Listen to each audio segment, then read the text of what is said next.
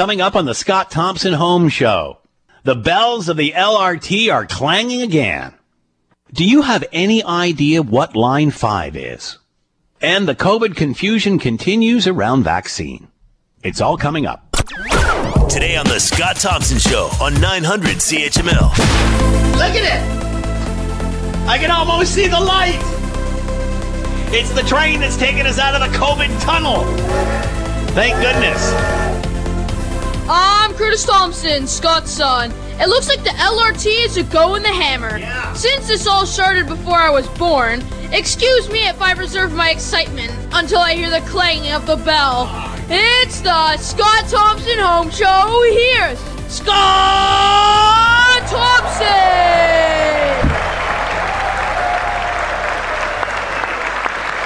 I think he's got a cynicism of Ted Michaels, doesn't he? I'm kidding, Teddy. Good afternoon. It is 1210. It is 900 CHML. I'm Scott Thompson. Will Erskine back at the station, uh, the train station, keeping the uh, Scott Thompson home show between the pipes. Feel free to jump into the conversation. Love to hear from you. Lots of ways to do that. Uh, send us a note via the website, Scott Thompson at 900chml.com. All right. Uh, great news for Hamiltonians, uh, especially if you're on the side of LRT. And that is uh, the official am- uh, announcement was just made a little earlier. Here's what Mayor Fred Eisenberger had to say about this day. So, Minister Mulroney, thank you for for a, a, a, great opportunity for you to come together with our uh, our federal partners, uh, Minister Mulroney, uh, Minister McKenna, uh, Minister Minister Tassi, all of them strong, fierce women that have come together and said we can make this happen, we can pull this together, and together we are better off than trying to do these things on our own. And so, thank you for all of that great work uh, I am just nothing but impressed for that uh, for that effort. All right, there you have Mayor Fred earlier this morning on the big news conference and uh, with a formal announcement of what is happening. Let's bring in Caroline Mulroney, provincial uh, provincial minister of transportation, and is with us now. Minister, thank you for the time. I hope you're doing well. I am pleased to be with you today. Uh, as the mayor obviously said, uh, this is great to see all these different uh, levels of government working together after years and years of this being on again and off again, and, and actually uh, you guys canceling it at, at, one point. How did this all come together and and and get everybody on the same page to finally get this project moving forward? Well, it is a great day for the city of Hamilton. The province of Ontario and the federal government have agreed to come together as funding partners uh, to move forward with the LRT. But Scott, it's part of a much larger announcement. Today was the third announcement, three days in a row of Zoom uh, press conferences announcing uh, a massive, unprecedented, and historic agreement between the province and uh, and the federal government to fund uh, Ontario's transit priorities. $12.8 billion in federal funding is flowing to the province of Ontario as a result of this agreement. And uh, today we're pleased to announce that Hamilton uh, will receive 1.7 million from the province and 1.7 million, sorry, 1.7 billion from the province and 1.7 billion from the federal government to move forward with the LRT. So, uh, Chad Collins, Councillor Chad Collins, was on the Bill Kelly show just after this announcement was made. I want to play you a clip of what he had to say. This is uh, Councillor uh, Collins. And I, I think there's there's a lot um, I think here as it relates to transparency or lack thereof, and um, you know, and these discussions have been taking place over the last couple of months without any council input. And, and if I took the last comments to mean that this is a post pandemic infrastructure project rather than a transit project, then the normal course would be for council to have some deliberation around the table about infrastructure needs and to make a formal application to the provincial and or federal governments. That's the normal pro- course of business and and unfortunately this is this is a political announcement today um, I, I would have lots of questions in terms of what what's required of the city, and uh, I think it's it speaks to the whole issue of where we've been in with this in the past. It was a handshake political agreement that brought the the first announcement from the Wynne government, and now it looks like there have been some backroom deals cut between a handful of people to bring the announcement to to what we have here today. Minister, your thoughts on what Councillor Collins had to say? Well, um, early last year, I struck a task force, a transportation task force for the city of Hamilton that issued a number of recommendations, including uh, that the province look to move forward with the LRT project uh, in conjunction with uh, the federal government as a full funding partner. Um, and so that's what we did. We've acted on those recommendations that were made public. In addition, uh, earlier this year, the province nominated the Hamilton LRT as our fifth priority transit project. Um, and so I don't think it's any surprise, should be any surprise to anyone that we were moving forward with it. We've been engaging with the federal government. We're so happy that they did join us at the table um, and that they have come forward as a 50 50 funding partner for the LRT. This is a, a very important transit project for the city of Hamilton, and it's an economic project. And I've heard loud and clear how important the LRT is to the city of Hamilton. And I think you heard the mayor say today that um, municipalities across the province of Ontario would be very happy to receive this kind of of, a, of an offer, uh, this kind of a project, move forward with hmm. with the level of funding that's associated with it. Uh, at what point moving forward does council uh, become involved, uh, specifically about operating costs, that sort of thing? At, at, what point will they feel involved? Well, the province, the next step is that uh, Metrolinx will be engaging with the city of Hamilton on its um, on the costs associated with operation operations and and maintenance. And uh, and so you know, as the mayor said, uh, we'll be working with them to to finalize that. But the the next steps with respect to the city are up to the city, and so I would uh, I would put those questions directly to the mayor. Uh, what about timing for this? We've heard the people use uh, the timing is perfect for all of this. Although a lot of this was chatted about prior to this pandemic, but how does the pandemic change things, Minister? Well, the pandemic has changed everything in terms of uh, there was an imperative to create jobs before, but that has become even more important today. Um, you know, we are looking for shovel-ready projects that will create jobs today, but also lay the groundwork for uh, economic development and prosperity in the future. And so that's what this project does. And um, and in terms of the timing, you know, we we did a lot of work around the business case. We will be refining that, and uh, we're looking to get the procurement restarted as, as quickly as we can. Uh, obviously, when this was announced by the prime minister just the other day, uh, he made a point of saying the, the, the route from McMaster to all the way to uh, Centennial Parkway, which was the original plan, uh, was that ever was it ever an option to short it, shorten it? How come you decided to go with the full meal deal here? Well, um, we canceled the original LRT because, as you know. Um, the Auditor General confirmed that the Liberals had underreported the true costs of the LRT. Uh, when we started our negotiations with the federal government, um, it was presented that uh, we could unlock additional federal dollars if we were able to match their match the contribution that would get us all the way to Eastgate. And so, uh, you know, that's a good deal for Ontario taxpayers. And um, and so, with 3.4 billion dollars, we'll be able to extend the LRT all the way to, uh, to Eastgate. And what about the uh, the next steps as far as uh, the bidding process for construction, this sort of thing? Wh- when do we start to see the actual physical next steps here? We're going to start working on next steps right away, engaging with the city. Metrolinx is going to work on finalizing the business case, and together with Infrastructure Ontario, they'll be putting together the procurement packages.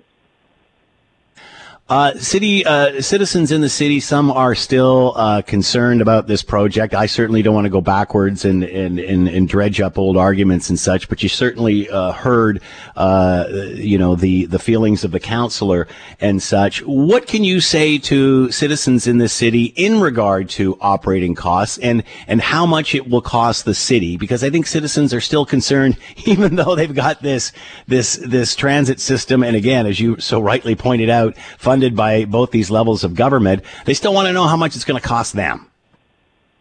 Well, absolutely. Look, the province is going to be having discussions with the city on that with respect to contributions for the day to day operating and maintenance costs, but also the role that farebox revenue from the LRT can play. And that was, that was always anticipated. But what I would say to the people of the city of Hamilton is this is a historic day Together, the federal government and the provincial government have come together to announce $3.4 billion in capital funding for a new LRT, which will create construction jobs over the next few years and then also opportunity for decades to come. So it's a great day for the city of Hamilton. All right, Caroline Mulroney has been with us, Provincial Minister of Transportation. Caroline, thank you so much for the time to talk more about all of this. Let's bring in Mayor Fred Eisenberger, City of Hamilton. He is with us now. Mayor Fred, how are you? I'm sure you're still on cloud nine. Um, yeah, Scott. Uh, the uh, I, I affectionately call it the Eisenberger Express seems to be back on track. So I'm uh, I'm pretty excited, pretty enthused, pretty uh, grateful to our provincial and federal governments to have come back to this, especially the province, who you know, as you know, the journey's been a little tortured, but they've uh, they've come to realize the, the the benefit and the value of LRT, and so we now have two levels of government saying LRT is the best uh, op- opportunity for the city of Hamilton, uh, the best economic uplift, the best climate change initiative, the best transportation opportunity, uh, all of the parameters around what uh, what the value of LRT was in the first place. And so now we have uh, the previous provincial government, the Liberal government, uh, supportive. We have the NDP in Hamilton, very supportive, and the, the, the official opposition, very supportive of LRT. We have the federal Liberal government supportive of LRT and putting money on the table. And uh, and and and for Hamilton, we are the one and only, uh, to my knowledge, LRT rapid transit project that is 100% funded by other levels of government. Uh, it, it is a gift to the city of Hamilton. Uh, all we need to do is uh, come up with the operating and maintenance, which uh, we have some great estimates for, which, which, which ranges between five and ten million dollars. And so, for that, uh, offset by additional tax revenue as a result of the economic uplift that comes with LRT. So, uh, you know what? From all, it checks all the boxes, and I would hope to think that uh, as the as the um, Minister McKenna and Minister Mulroney said today, this is an LRT project. It's an economic stimulus project. Uh, if you fail to uh, to move forward on it, the money will go elsewhere. Uh, as you mentioned, uh, it seems everybody now involved in this. However, uh, City Council maybe not feeling the love. Uh, here's a clip of what Councillor Chad Collins had to say uh, with Bill Kelly earlier on this morning. You know, and these discussions have been taking place over the last couple of months without any council input. And, and if I took the last comments to mean that this is a post-pandemic infrastructure project rather than a transit project, then the normal course would be for council to have some deliberation around the table about infrastructure needs and to make a formal application to the provincial and or federal governments. That's the normal pro- course of business and and now it looks like there have been some backroom deals cut between a handful of people to bring the announcement to to what we have here today. Uh, your response, Mayor, on what the councillor had to say. Well, so Mr. Mr. Collins shouldn't all be surprised that the province of Ontario, you know, a short while ago, a few months ago, uh, made LRT a, uh, a, a project a priority for the bundle of projects that they were negotiating with the federal government. That was well publicized. In fact, a staff report came to uh, City Council informing uh, City Council that uh, that was that was happening. Uh, the official position of the City of Hamilton has been and remains uh, a request to have LRT funded 100% by the federal by other levels of government and uh, with the uh, the memorandum of understanding that you know majority, vast majority of members of council were all a party to. That got us to where we were just prior to the uh, project being canceled. Uh, you know, support all the way through from members of council to move the project ahead. And so, uh, you know, Chad Collins was the, one councillor that uh, that did indicate some opposition later in the game. Uh, and uh, I would say that uh, you know this is now revisionist thinking. This is not skullduggery. This is not backroom deals. This is uh, the federal and provincial government responding to what has been and continues to be the official position of the city of Hamilton to request an LRT uh, fully funded by, fully capital funded with no capital contribution from the city, and a, uh, a, a responsibility for the city to look at the operating and maintenance agreement. Uh, and as you mentioned, I can't think of another city that's been given 100% uh, capital uh, funding costs for something like this. However, there still are some Hamiltonians uh, that are skeptical about all of this. What can you tell them about what this will cost uh, the city? Again, it's up to the city uh, to to handle operating and maintenance costs. again, when you when you're receiving what is it, 3.4 billion dollars, what can the city look forward to paying for? So operating and maintenance, uh, day-to-day operating and maintenance is defined as, uh, you know, uh, staff to run the, run the line, to, to clean the vehicles when they come in, to keep them in good repair. Uh, I have a 2018 report in front of me here that went to council you know, has has gone to council all the way through, that has indicated a net cost to the city for uh, operating and maintenance for maintenance at two three point two million dollars to three point nine million dollars. This is now twenty eighteen dollars, so you could add a two percent escalator to that to come up with current numbers. So might be higher than that for the operating. And on the transit side, uh, there was a cost of uh, three point two to three point nine million dollars to operate. So if you look at those numbers, uh, the highest number you could come to currently today would be in the order of some $7 million, which is consistent with the estimates or the actual numbers that we've seen in Kitchener Waterloo or in Ottawa or other places that have similar lines. Uh, uh, uh, your Ontario, actually, Mississauga, that have similar lines. And you know, the oddity about operating and maintenance is th- this will be a procured contract that will happen once you're close to sub- substantial completion of the project. And so you would put that out for procurement, but you're working from you know very well defined estimates. And the report in front of me is very well defined. It, it talks about snow clearing, talks about maintenance of the line, talks about uh, you know any future repairs that have to be done on a day to day basis. And so these estimates are pretty darn accurate. And so the maximum amount that uh, that uh, you know you, we could anticipate I can't say the maximum amount. It might escalate from here to some degree, but right now the estimate would be somewhere in the order of $7 million per year for the operating, offset by, Scott, and we've talked about this many times, mm-hmm.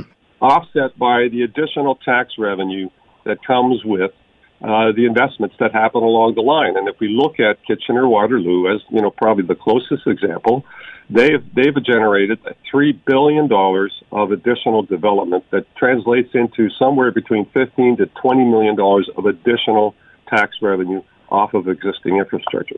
So at the end of the day, it's actually a net gain for the city. And you know, my comparative to it is when we built the expressway, and I think we talked about this before as well. There was an operating cost to the expressway, and the operating cost of the expressway today is seven million dollars. Uh, but we knew at the time that the additional tax revenue coming out of that would uh, generate some $14 million.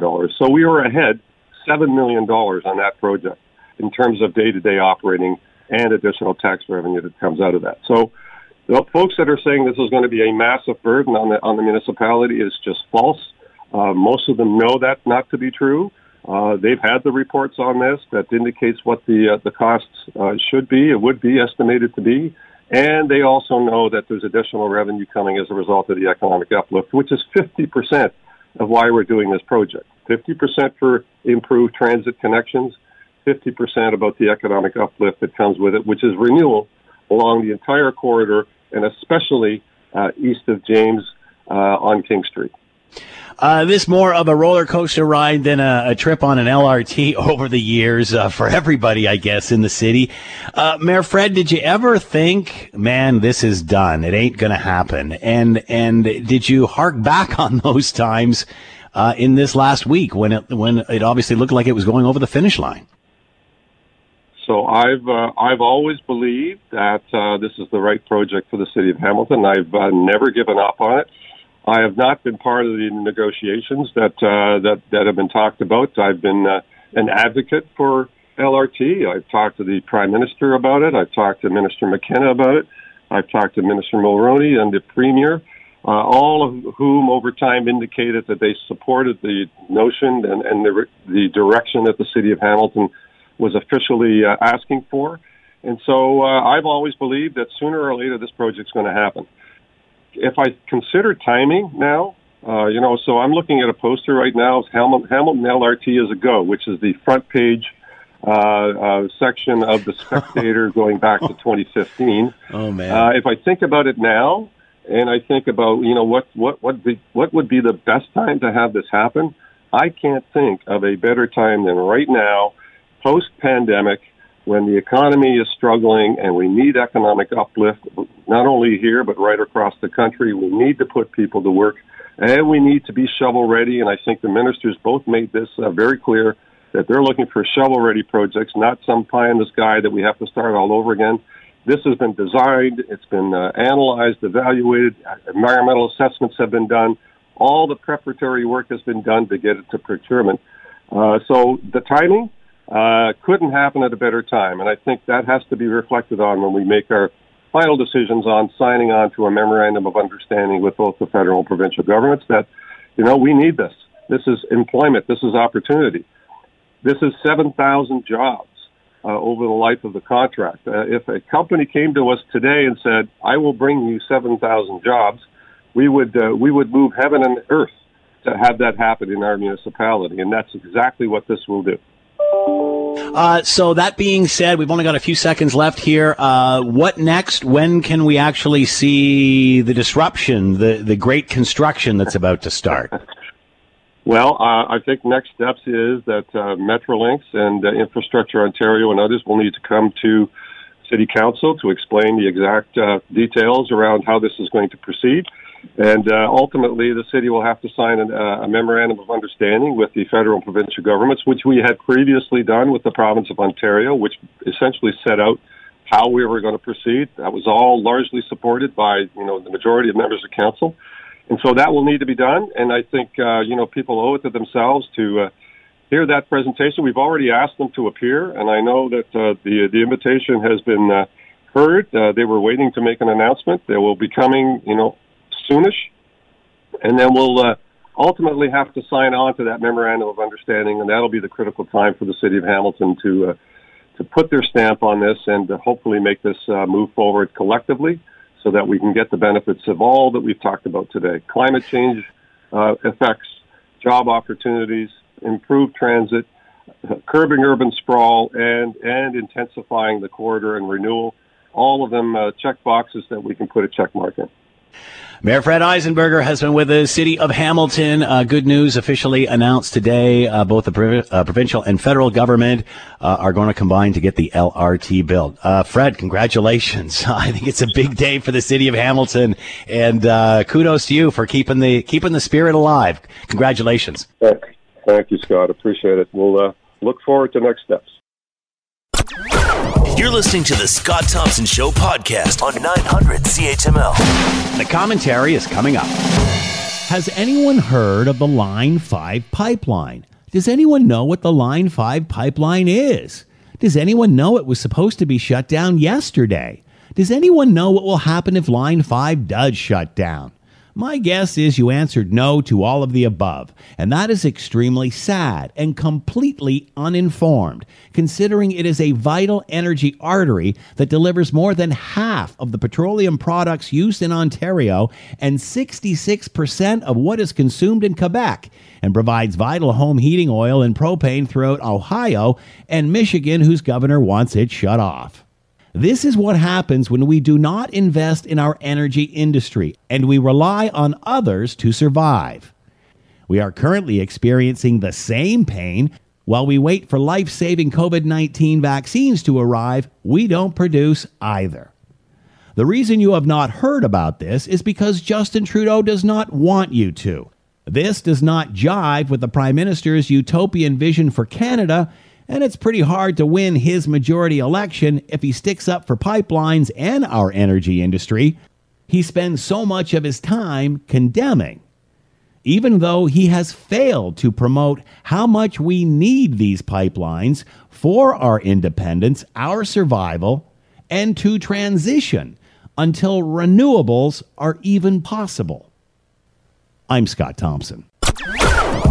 You have a uh, literally uh, a death uh, warning, a death sentence that has been pronounced on our most important uh, aortic artery pipeline uh, in here in Canada. And uh, you know, up until today and yesterday, there have been very few who've talked about this imminent threat. Dan McTeague, uh, president of Canadians for Affordable Energy, former Liberal MP, talking about Line 5. Good afternoon. It is 1.35. I'm Scott Thompson. Will Erskine back at the station, keeping us between the LRT rails the Scott Thompson Home Show, that is.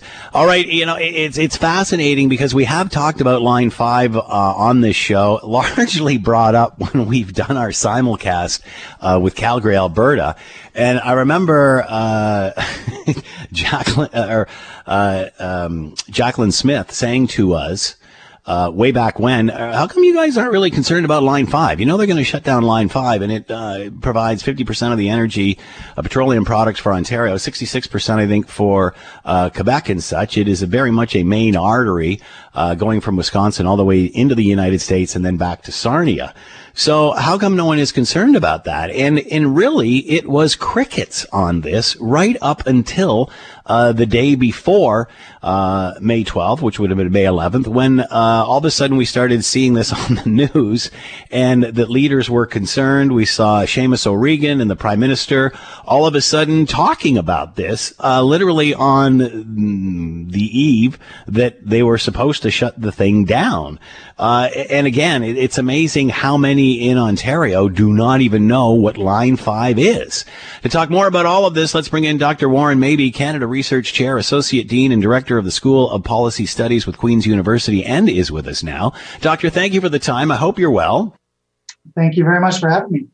How come we're talking about this in the 11th hour? How come politicians haven't been talking about this for months or weeks?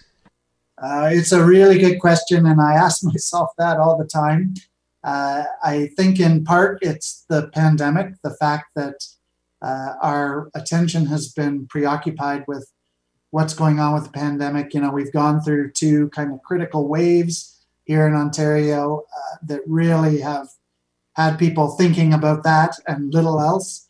Uh, and I think that this has sort of crept in under the radar. You know, it's our energy situation in Ontario has been so stable for so long that it's hard to imagine that something could come along that would actually create some waves and create some problems for us. And yet, here we are. There's something that could cause some problems coming down the line. That being said, the governor of Michigan, who obviously wants this uh, pipeline shut down and shut down as of, of yesterday, uh, ran an election platform on all of this. And, and, again, I, I remember having colleagues from out west saying to me, who are obviously a little bit more plugged into the Canadian energy industry than those in Ontario, uh, they knew about it. And, and surprisingly enough, it just doesn't play in the East. Yeah. And it is interesting because during that campaign, I commented on this a bit.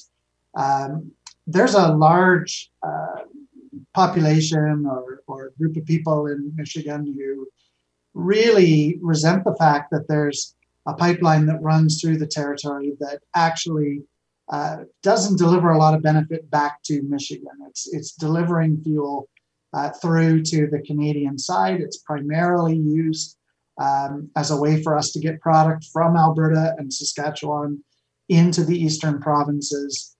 Uh, and for very good reasons, I think they resent that. You know, it's uh, something where Michigan takes on risk and takes on uh, uh some responsibility, and yet uh, other places are benefiting. And you know, it's it's not hard to see why this would resonate with the electorate uh, and why they and and and again, this going back to the issue of self sufficiency and being dependent on others, uh, we don't want to do the dirty work. We want other people to do the dirty work for us. Uh, will this increase? The discussion of some sort of east-west pipeline or or or becoming self-sufficient. I mean, we you know we've seen what happened with the pandemic and PPE and vaccines, and as not being able to handle ourselves there, we're finding the same thing with lack of energy, uh, self-sufficiency here. What does this do to the larger discussion of us being dependent on others? Well, I think it brings it right back into the forefront. You know, we we run into this problem. Uh, it seems like once every few months on some front, uh, we realize that we don't produce something or we don't make something or we rely heavily on somebody else to deliver it for us. Uh, in the case of our energy system, for the last 40 years, uh, the companies that are building our energy system have treated North America as a block. You know, they really look at the borders as uh, just something to deal with.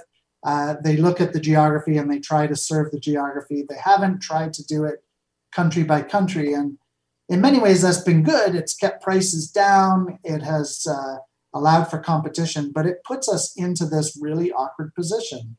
And I would not be surprised to hear people asking for a Canadian pipeline after this. Um, does it appear that Canada is not pipeline friendly? Um, you know, we've seen this with Trans Mountain, uh, Energy East.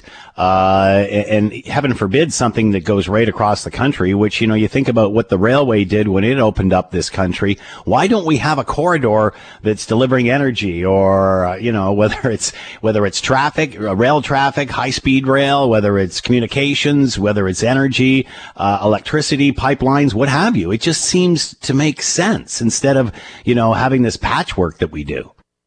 Yeah, it, it does seem to make sense. And I suspect part of the reason that there's been pushback against pipelines, not just in Canada, but in the States and Europe and other places, uh, is that the population is now thinking, uh, broadly speaking, about uh, energy transitions. You know, and there's a lot of people, if you stop them on the street and you ask them about pipeline infrastructure, they'll associate that with yesterday's energy. They'll say, well, we really should be focused on green energy and renewable energy. And I have no problem with that. I actually am a big believer in green energy and renewables. I uh, study it and work on it all the time. Um, but the average Canadian, and I would argue the average American, they don't really know how dependent we still are on those fossil fuel systems and how much we need those systems to be in place while we manage a transition. And so, you know, the knee jerk kind of pushback and, and the idea, well, we'll just shut this down and that will hurry up the transition. The fact is, we just don't have the infrastructure in place to be able to produce the alternatives yet. Uh, we're not in a position where we can shut this off and not feel uh, the effects. If this line were to be shut down, and I, I don't think it will be, but if it were, it would have huge implications for our economy. Are leaders doing enough to convey that message? Because it seems they're just into fashionable politics in the sense that, you know, selling green, just as the example you gave with, with citizens knowing about pipelines. Yeah, shut them down, shut them all down. Uh, it, it's as if maybe we should have let this actually shut down so we understood that there actually is a transition period. It doesn't appear leaders are being honest with people about that. If it, if it's anything like this, it's bad. Uh, and either one or the other. The solution is in the middle, I've often said. Uh, are, are leaders doing enough to, to be open about what the transition period is going to be like? Well, I think some have tried, you know, and the classic example is the Liberal Party buying Trans Mountain Pipeline and supporting pipeline development uh, in the West, at least with respect to that project. Uh, they took a lot of heat for that, you know, and, and I'm sure there's many people inside the federal Liberal Party who say, well, we shouldn't have done that because, you know, it, it didn't get us a lot of extra votes and it doesn't play well with uh, our constituents who would like to see the transition going faster. And yet, that is the kind of pragmatic step that probably needs to be taken.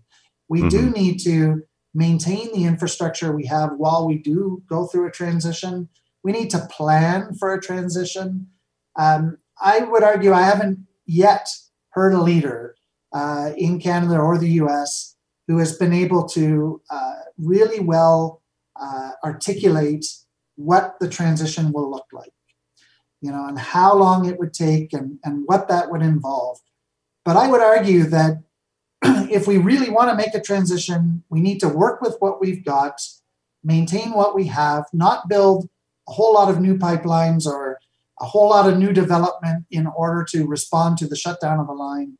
Uh, we need to use what we have and then plan for that transition. It needs to uh, be well uh, documented and well resourced. Uh, you, you talked about. Uh, do you think one of the reasons that this isn't a top of mind issue? Obviously, the pandemic has gotten everybody's attention. That's completely valid. But do you think one of the reasons that we are not talking about this is because this does conflict with the prime minister's uh, vision of Ontario. And, you know, it's pretty obvious he's not a big supporter of, uh, of the West's, uh, energy, uh, production. Uh, you did say absolutely he did, they did purchase the Trans Mountain pipeline and such, but he really hasn't done a lot. Uh, to defend any of this, can you can you talk out of two sides of your mouth this way? Does supporting keeping Line Five open hurt his climate change agenda? Does that conflict with it? You know, I think that there's a lot of people who probably think it does. And one of the unfortunate side effects of, uh, I think, the world we live in and the availability of information and you know the polarization of the electorate is that it's really hard to have those nuanced conversations anymore. Um, you're either for or against. There's yeah, it's either drill baby, it's either it's either drill baby drill or shut her down now. Like there's nothing in the middle. Well, that's right, and it makes it really hard to imagine how to carry out this transition. You know, I like to think about the energy sector as a whole. Uh, the oil companies and the natural gas companies and the renewable energy companies are all playing roles. In many cases, the lines between those are blurred. You know, they're one and the yeah. same. Uh, and the companies are going to be essential to make the transition. It's not an us versus them thing. You know, we're all in it together. We need to have the conversation, uh, but you know, we're not there yet. We haven't got all of the pieces in place we can't do knee jerk shutdowns of a system uh, because the pain is going to be so much worse than what we're living with now. Uh, do, you know, you. I think that one of the most valid arguments I heard was what you said earlier, Warren, uh, when you said, you know, there's really not much in this for Michigan in the sense that we're just going through their territory, allowing them all the risk, and then shooting it back up into into Canada. We know how much refinery capacity uh, we have lost over the years. Uh, we we know that the discussions to try to make an east west uh, east west pipeline have have have usually stopped at Quebec. Uh, yet we still import barrels and barrels and barrels of oil from you know dirtier uh, situations uh, on the East Coast and such. So, um, do, will it have to be shut down before people realize the importance here? Or how does this change the discussion? Because even if, as you say, uh, it's not going to get shut off, this problem's not going away. I don't think the problem is going away, but you know, if, if I do a, uh, an exercise in my head and I think, well, what happens if it does shut down? I think what happens is the people who are against the pipelines and against the oil industry uh, use this as more ammunition as to why we should be accelerating a change. The people who support yeah. the oil industry see this as more evidence that we need to stick with the status quo. It drives the two sides further apart rather than bringing them together. Um, and yet the answer is in the middle. You said it before. I think that we need to look at our energy sector as a whole. We need to plan a transition. Uh, we need to think about um, where we want to truly get to. And then we need to implement that transition. And that's the hard part. You know, it's not easy work and it's not just deciding your uh, your side. You know, you can't just pick a side and then ride with yeah. it. There's a lot of work together we need to do. And you know, you bring up a valid point. I mean, if to shut off this tap tomorrow or yesterday, uh, the backlash would be astronomical. I mean, the economic setback would be astronomical. And the truth is, we're just not there yet. So why aren't we having those discussions as opposed to the ones on the extremes? Yeah, and I think we do need to have those discussions.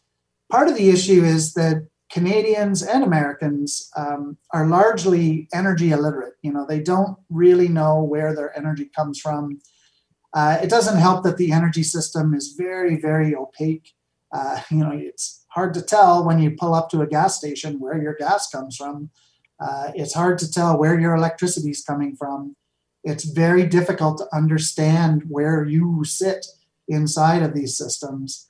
Uh, but I do think that you know we just don't know how much we rely on the existing systems. You know if if this were happening in a decade the conversation might sound very different because the march towards electrification and the rollout of electric vehicles and, and the electrification of our road networks all of that will allow us to make a transition a lot more easily a decade from now than we can today. But we're not a decade from now. We're at today and we have certain needs so uh, at this point now, obviously the deadline to shut the Line 5 pipeline down has passed. That was yesterday. Uh, apparently this is before the courts now. Uh, the judge saying, please, mediation. I don't want to have to make a call here.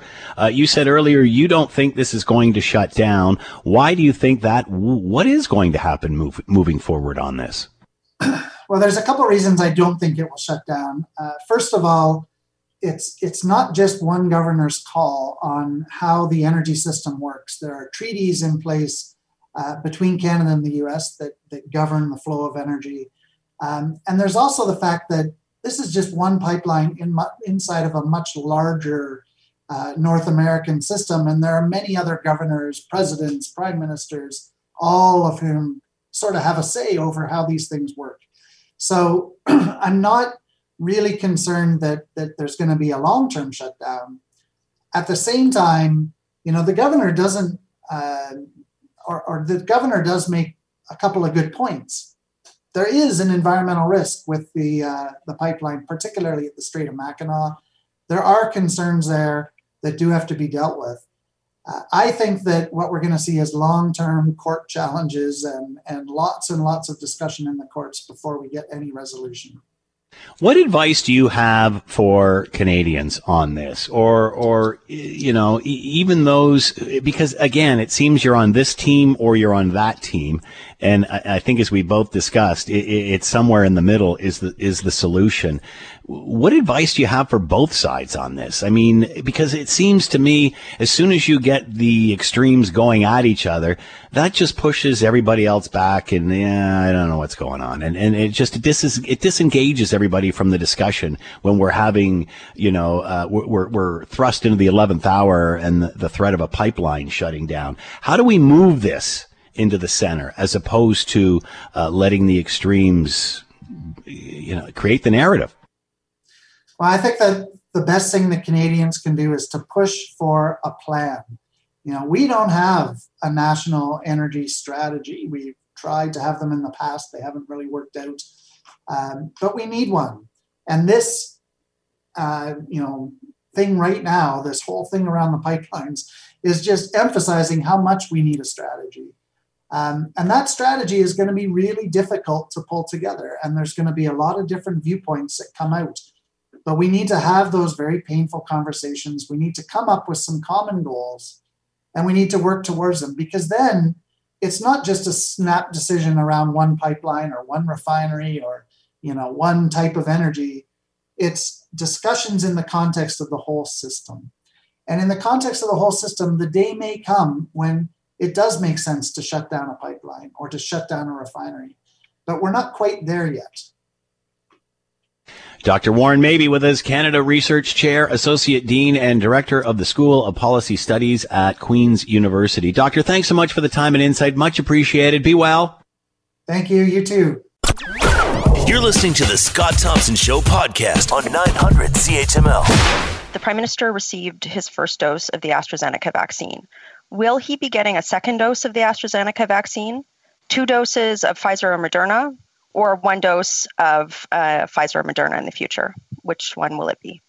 Right Honourable Prime Minister. Uh, Mr. Speaker, I, I thank the uh, Honourable Member for Nose Hill for her uh, questions about my well being. Uh, let me assure her that I uh, talked to my doctor just last week. He recommended that I indeed get a second dose of AstraZeneca uh, in the coming weeks or months when it becomes available, when, when, the recommend, when my turn comes up in the month of Ontario, in the province of Ontario. that is what I am focused on doing. I know there are questions being asked around the world about the data that involves mixing and max- matching doses. There are no recommendations around that yet, but I know scientists are leaning in carefully to see if it, uh, it may be the right option for many people. Honourable Member for Calgary, Nose Hill. Is the Prime Minister and the government recommending that people who received the first dose of AstraZeneca get a second dose of AstraZeneca with that comment he just made, or is he advising them to contact their doctor? The Right Honourable Prime Minister the prime minister and the government don't make health recommendations. That's not my job. My job is to is I shared, uh, for example, what uh, the uh, member asked, what advice I personally got from my doctor. I certainly encourage all Canadians to talk to their doctors, uh, who will then be informed by experts and doctors both in their jurisdictions, uh, in their provinces and territories, and uh, by the national guidance from NACI and from Health Canada. that is the best way to move forward. Don't take recommendations recommendations from politicians, particularly not conservatives. Take recommendations from your doctors and the experts. Was there an elevator door closing there? Trying real quick to get that out. Uh, let's get back to uh, COVID 19. It's nice to have a little deviation around the uh, city of Hamilton aboard the LRT, even though it is only virtual uh, at this time. Uh, lots to talk about in regard to uh, COVID 19 and, of course, the situation going around with AstraZeneca and such. Let's bring in Dr. Omar Khan, assistant professor with the Institute of Biomedical Engineering and Department of Immunology with the University of Toronto, and is with us now. Doctor, thank you for the time. I hope you're doing well. Hi there. Uh, first of all, your thoughts. We're having uh, getting some preliminary information uh, from the UK in regard to the mixing of doses, uh, an AstraZeneca and then a Pfizer or Moderna. At this point, I think uh, really all we know about is safety, and that so far it's safe. Slight increase in in uh, mild side effects, but other than that, it appears to be safe. When will we know more about how effective this is? Because some have said it might even be better. when will we know that? Well, we know how long the immune system takes to work. It's about two weeks to start making your antibodies, and then after a further two weeks, a month, then you start getting good protective immunity. At that point, then you start thinking about the boost. So we're looking at about a month after the boost. So there's still a few more weeks to go through to get to that time.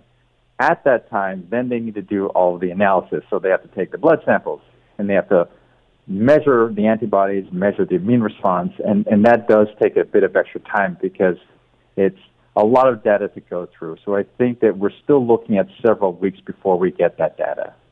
Uh, your thoughts on what's happening across the country, well, from British Columbia right through to uh, uh, Quebec, I guess, pausing second doses of, uh, uh, sorry, first doses of AstraZeneca, keeping what they have for the second. Your thoughts? Obviously, I guess that's uh, good in a sense that shows how much Vi- Pfizer and Moderna are now scheduled to come in. But what are your thoughts?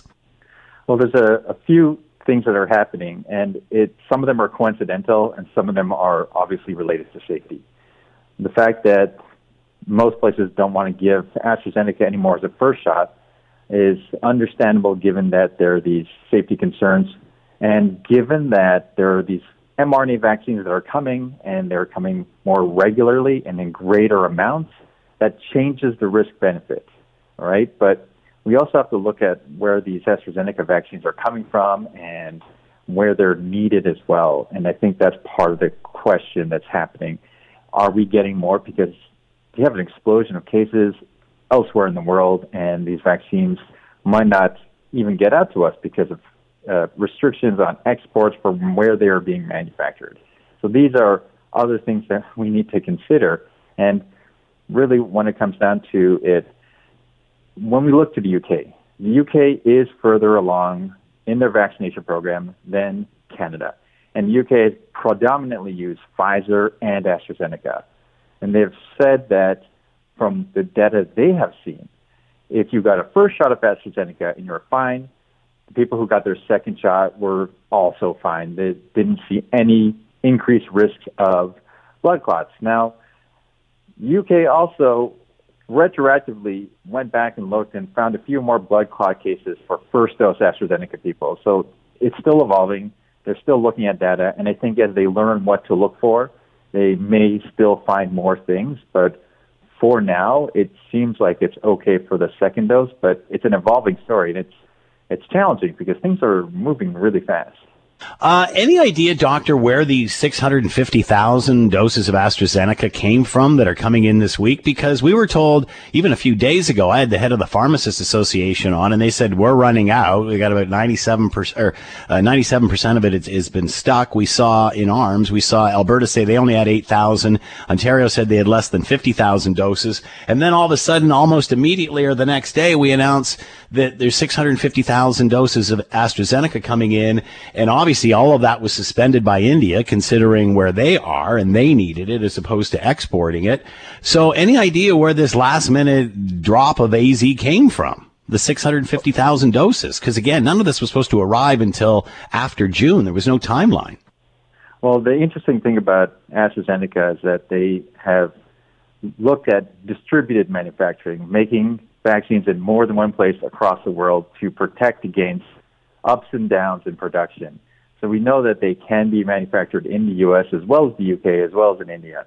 So it could have come from any one of those places. And we also know that there's challenges in India for maintaining a supply level because it's people are really, really suffering down there too, right? So it, it could have been from other places, and it's not clear to me either. I'm trying to you know look through it, but in the end, it's if it's coming and we have it, we should figure out what to do with it because other places in the world could really use it, and their risk benefit is different from our risk benefit, especially if we have the luxury of being able to lock down where other places just might not. It, it's tough.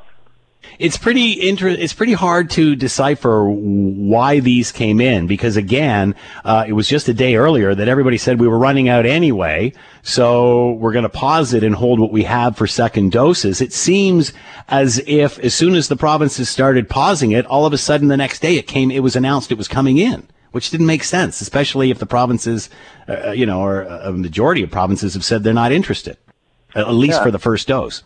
I mean, part of this is also illustrating the, the challenges with logistics and global distribution of vaccines, and also uh, commitments because there are contracts signed and getting vaccines out to people in satisfaction of these contracts. These are all things that are happening.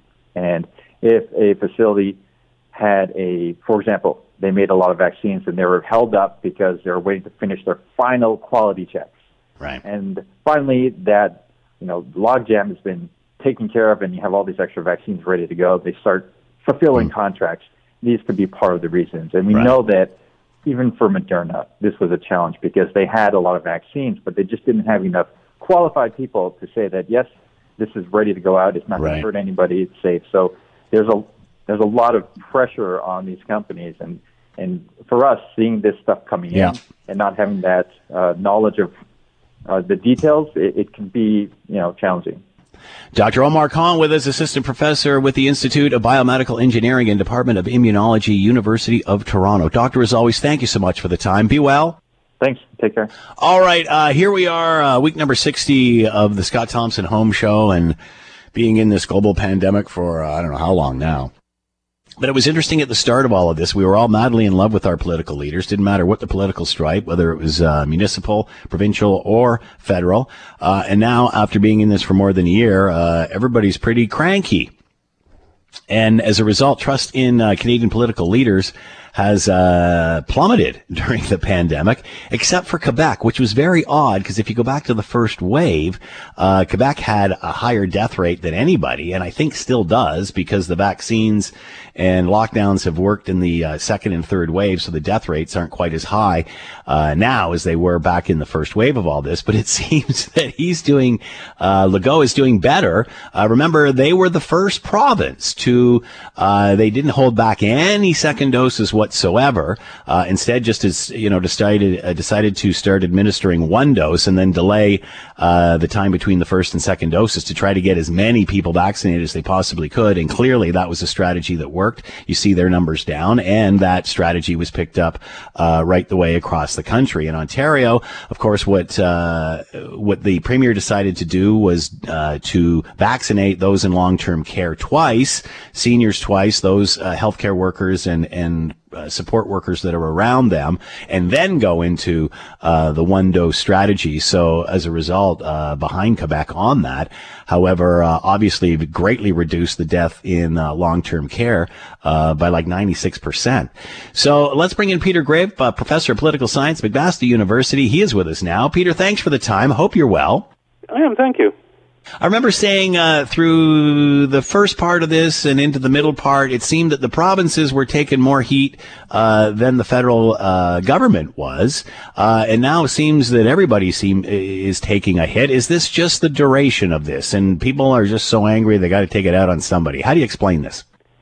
Yeah, I mean, I think some of it is a duration. Uh, you know, people's goodwill probably evaporated many months ago. Uh, you know, and in, and some uh, events, like you know, in most provinces, there was some uh, part of the government elite that went away over Christmas, for instance. Uh, things like that obviously chewed away at it. I mean, I think another thing that has changed is that at the very beginning of the pandemic, there was a very rare unanimity. Uh, in the sense that we were all a bit scared and fearful and not knowing exactly what we were up against, there was a tendency to rally around the leader.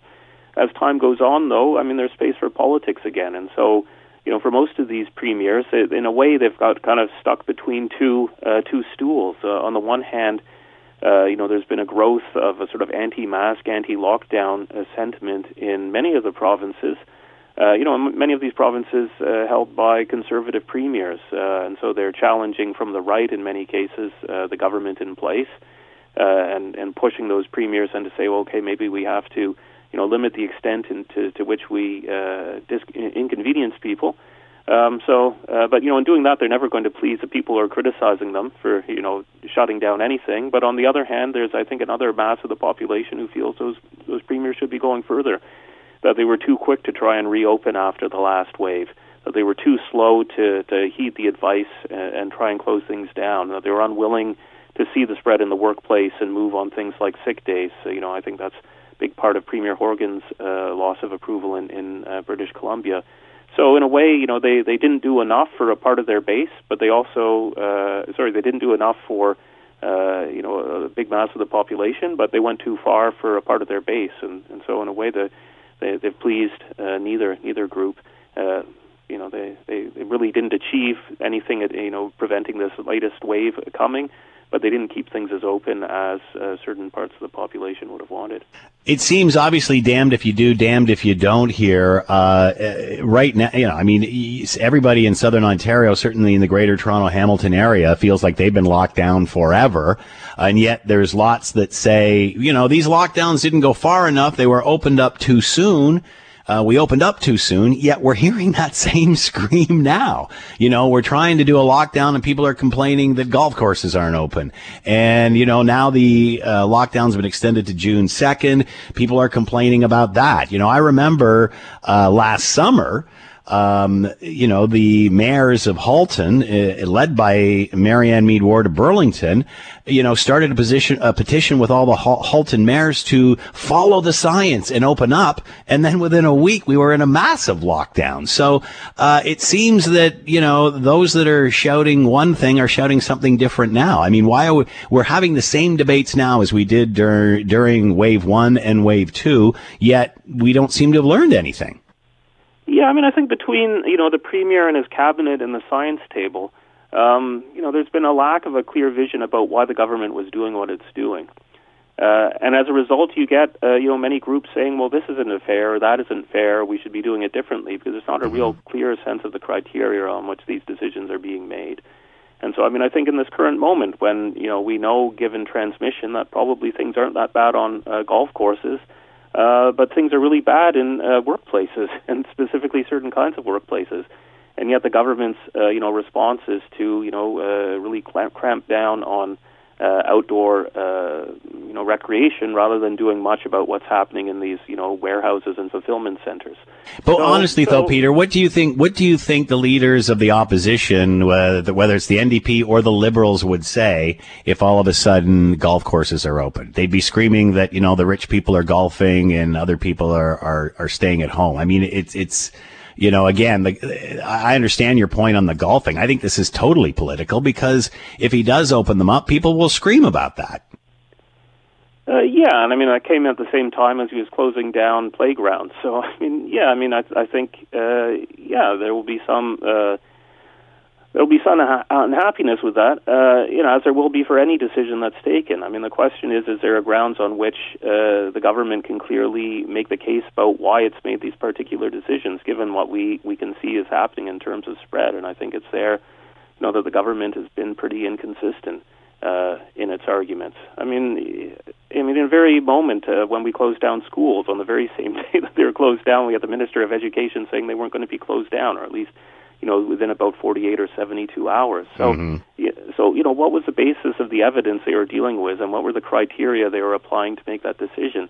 I think you know, around those things, the the, the population loses confidence that there's actually something systematic there. And if things aren't going to be systematic or based on any kinds of criteria, then yeah, if you if you like to golf and you can't golf, uh, you're going to be you know out arguing about that. If you're a mayor of a city you know, where there isn't a lot of spread in the community, well, you want to make the case to open up because it will probably be uh, economically advantageous to the businesses and people in your city. But, you know, again, if there's not a clear set of criteria about what's guiding these decisions, or it seems to change. Even you know there are different lockdown colors and codes and what they mean and what can be opened and closed.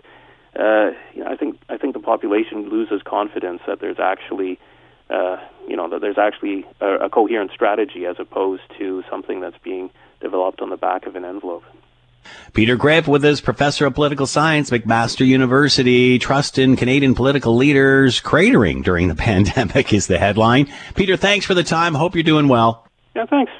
All right, let's move on. Uh, the battle with COVID 19 continues not only here, but around the world. And many have said until we resolve this issue around the world, uh, we will not be safe. Uh, India still uh, in a bad way, uh, reporting over 4,000 deaths uh, daily. And yet it, we are hearing word that it is starting to plateau.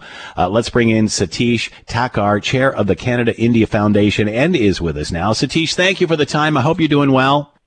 Uh, thank you, Scott. Thank you. Thank you for having me.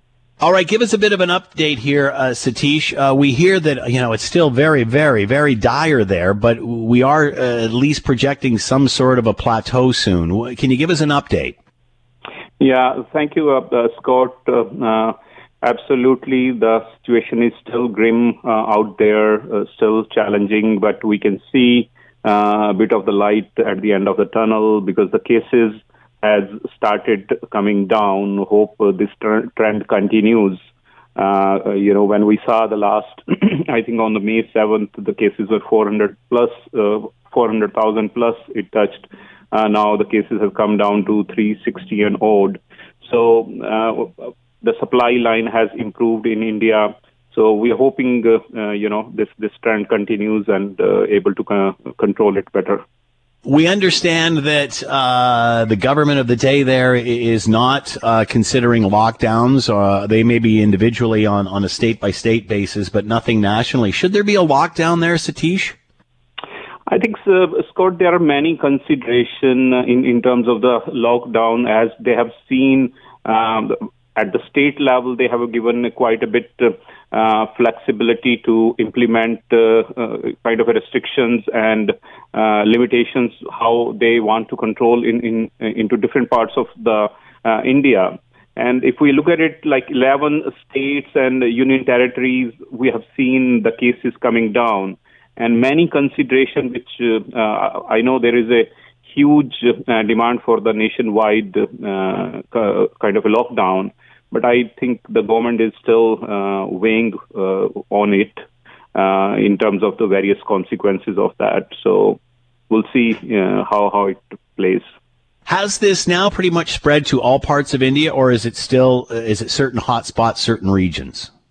I think there there, there are certain uh, hotspots, as I as I mentioned, close to 11 states and union territories where where this uh, the cases were rising. Uh, some states, like take an example, Maharashtra, which is the Mumbai part of it, uh, Uttar Pradesh, and uh, uh, a few others, where the case in even uh, the uh, capital of uh, India, the New Delhi, the cases were in in very upswing. So the cases have started coming down in these places, and I think we have to watch. hope hopefully this trend continues uh, uh, in near future. We have talked, Satish, before that India is the world's pharmacy and yet has one of the lower vaccination rates, uh, especially considering they are uh, such a large producer of uh, of vaccine. Uh, we've heard in some states that uh, that they've uh, suspended giving vaccine to 18 to 44 year olds so they can concentrate on the older populations and give them the second dose. Um, any chatter in India of doing what Canada has done when we experienced a, a, a, massive shortage of vaccine is instead of waiting for the second shot, they've just taken everything and, and blasted it out uh, for the first shot and then worried about the second shot uh, a couple of weeks, months uh, from now, extending the, the, the timeline between doses uh, of the first and second. Is India considering such a thing rather than dosing up the second dose? See, I, I, think they are working on multi-folds. One is the supply line, how to improve the supply line. Uh, as you know, uh, currently Covishield, which is produced by uh, Serum Institute with with the partnership of Oxford, Um, so that uh, uh, supply line is there. They're producing close to, I think, uh, currently uh, 80 to 100 million doses a month. And now the new indigenously developed vaccine, which is Covaxin by Bharat Biotech, they're trying to fast track their their launch in, into the into the market. So that's happening. And another one is Sputnik, uh, the Russian, which uh, will be produced in in India uh, with Dr. Reddy's lab. So they are working on that, how uh, that supply line can be enhanced. Uh, basically, that somehow India wants from 7.5 million to 10 million doses a day can be if that can be managed uh, managed down the road. So that need to be worked on. that's number one, and number two yes, you're right. Uh, right now they they are focusing more on the second dose. I think uh, another key issue they have to focus on on on the uh, youth, uh, which is you know of course uh, adult uh, 18 and above, but under the age of 18 also need to be fast tracked. So supply line is the main thing which which need to be worked on, which I think the government is working very. what we have been learning. They've been working very closely on that. What does India need from other countries at this point? Uh, so I think during this time, uh, India saw, uh, you know, a kind of a uh, support from every part of the world, which which is uh, really overwhelming.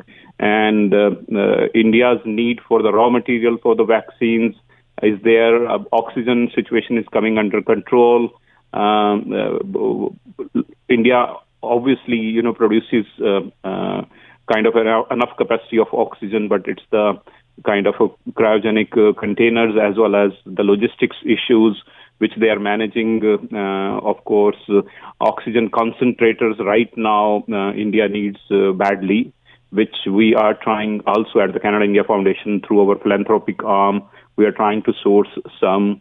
Uh, but uh, hard to get in within Canada. Uh, I think Canada also at the Canada level, we have to enhance and expand our manufacturing capabilities and down the road. But currently, I think everything uh, goes down to China. Uh, so oxygen concentrators India need uh, at the different parts of India at the state level, which of course ventilators, uh, these are the some some items which uh, India need right now. Satish Thakur with us, chair of the Canada India Foundation, giving us an update on the situation in India. Obviously, still uh, in dire need of uh, supplies and such. However, uh, the good news is they are starting to see uh, a little bit of uh, a flattening of this, but again, uh, still in a dire situation in India. Satish, thanks so much for the time and insight. Much appreciated. Be well. Thank you. Thank, thanks, Scott, for having me. The Scott Thompson Show, weekdays from noon to 3 on 900 CHML. My kid must just dropped a weight upstairs. I thought it was going to come through the ceiling. Did you hear that? This is the Scott Thompson Podcast, available on Apple Podcast and Google Podcast or wherever you get yours. And don't forget to subscribe, rate, and review so you don't miss a thing. I'm Scott Thompson, and thanks for listening.